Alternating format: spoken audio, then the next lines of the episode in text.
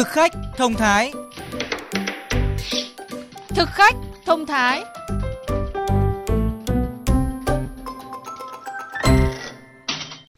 Vitamin D có tác dụng là ngăn chặn nguy cơ lây nhiễm các loại virus và các nghiên cứu đã chỉ ra rằng vitamin D có khả năng ức chế sự sao chép cũng như sự nhân lên của virus trong đó có cả virus có vỏ bọc là SARS-CoV-2. Thưa quý vị và các bạn, đây là chia sẻ của thạc sĩ bác sĩ Nguyễn Thùy Linh, Phó trưởng khoa dinh dưỡng Bệnh viện Đại học Y Hà Nội về vai trò của vitamin D trong việc dự phòng và điều trị COVID-19. Thông thường thì vitamin D được cơ thể hấp thụ trực tiếp từ ánh nắng mặt trời. Tuy nhiên người dân lại có thói quen che chắn quá kỹ khi đi ra ngoài, nên chúng ta chỉ có thể lựa chọn bổ sung vitamin D qua chế phẩm hoặc thực phẩm. Hãy xem các bà nội trợ lựa chọn biện pháp nào để tăng sức đề kháng cho gia đình. Hà Nội thì F0 ngày càng nhiều. Tôi thì đã và đang đột cho con ờ, tôi và gia đình tôi là bổ sung vitamin D. Thì vitamin D đã được khẳng định là nhiều lần đã hỗ trợ đáng kể trong đẩy lùi dịch Covid.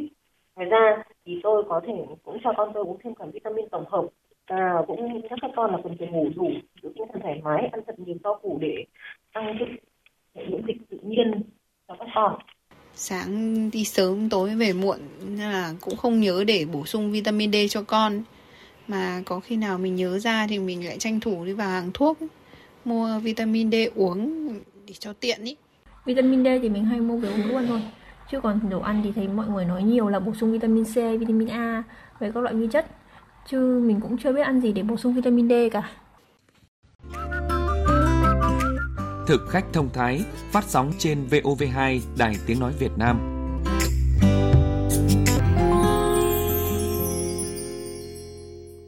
Thưa các bạn, đúng là bổ sung vitamin D qua đường uống thì sẽ nhanh hơn rất nhiều. Tuy nhiên với cách làm này bạn cần có sự chỉ định của bác sĩ vì nếu bổ sung vitamin D quá nhiều cũng có thể gây hại cho sức khỏe. Trong khi đó bổ sung vitamin D qua thực phẩm lại là biện pháp an toàn và hiệu quả. Trong thực phẩm hàng ngày cũng chứa rất nhiều vitamin D. Nếu chúng ta biết cách lựa chọn và chế biến. Bác sĩ Nguyễn Hoài Thu, phòng khám chuyên khoa dinh dưỡng Viam, Viện Dinh dưỡng ứng dụng sẽ tư vấn nội dung này trong cuộc phỏng vấn với phóng viên VOV2.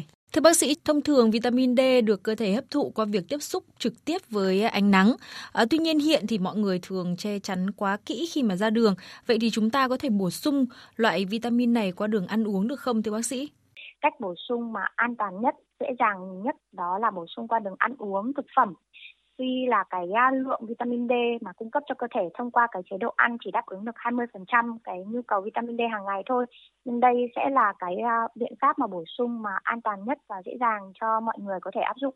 Vâng, bác sĩ có thể giới thiệu những cái thực phẩm giàu vitamin D để bổ sung trong bữa ăn hàng ngày là gì và liều lượng ờ, sử dụng như thế nào để có hiệu quả? ạ? Trong thực phẩm thì cũng có rất là nhiều nhóm thực phẩm à, giàu vitamin D có thể kể đến à, đầu tiên đó là à, dầu gan cá À, ví dụ như là một muỗng canh dầu cá tuyết thôi, nó khoảng 5 ml thôi nhưng nó đã chứa đến khoảng 450 à, đơn vị à, vitamin D cần cho cơ thể. Xếp thứ hai thì có thể kể đến về các loại cá béo. À, ví dụ như là các cái loại cá hồi này, cá thu này, cá ngừ này, cá trích này cũng rất là giàu vitamin D thực phẩm thứ ba mà nhóm ờ, chúng ta có thể kể đến đó là hải sản là hàu, tôm, sò hay là những cái thực phẩm mà rất là giàu vitamin D. Ngoài ra thì trứng, đặc biệt là lòng đỏ trứng sẽ là một trong những cái ờ, thực phẩm mà chúng ta nên ờ, ưu tiên sử dụng.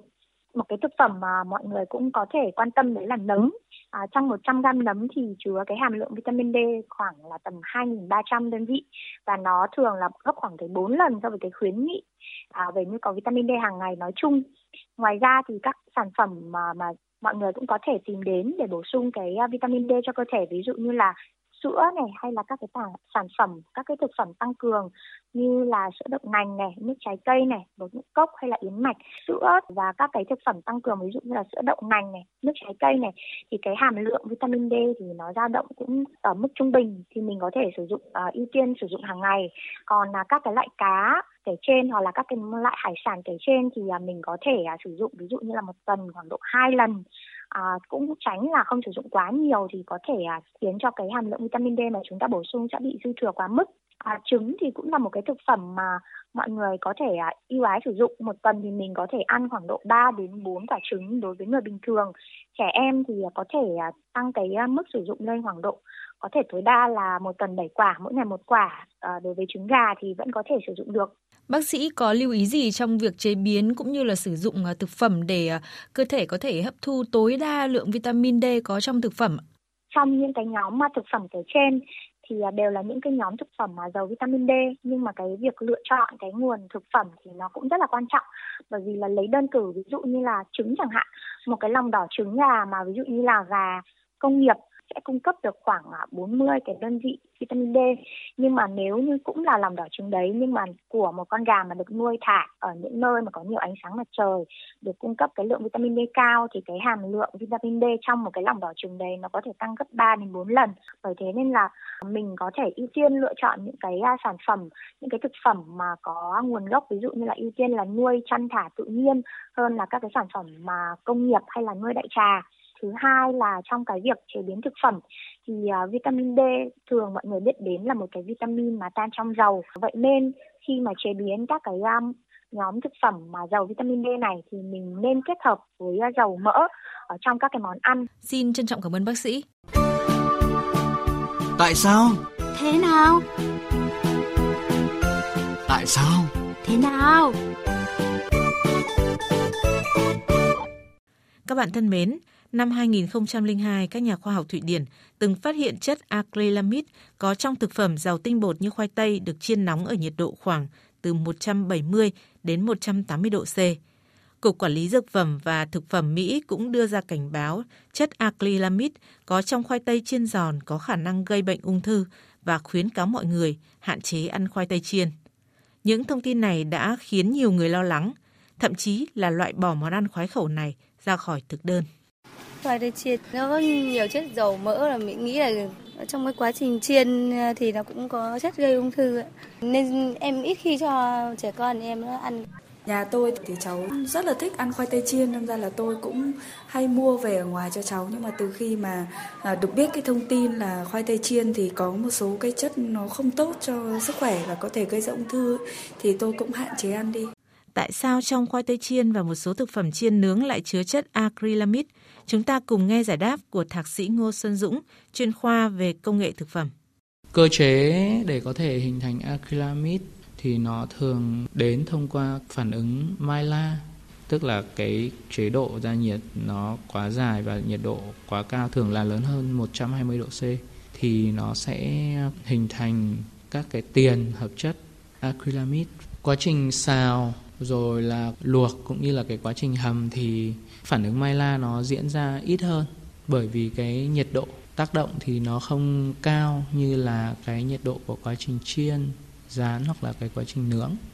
Tuy nhiên, ngưỡng gây độc của acrylamide đối với cơ thể là bao nhiêu và có nhất thiết phải từ bỏ các món như khoai tây chiên, bánh mì, bánh bích quy ra khỏi chế độ ăn hàng ngày hay không?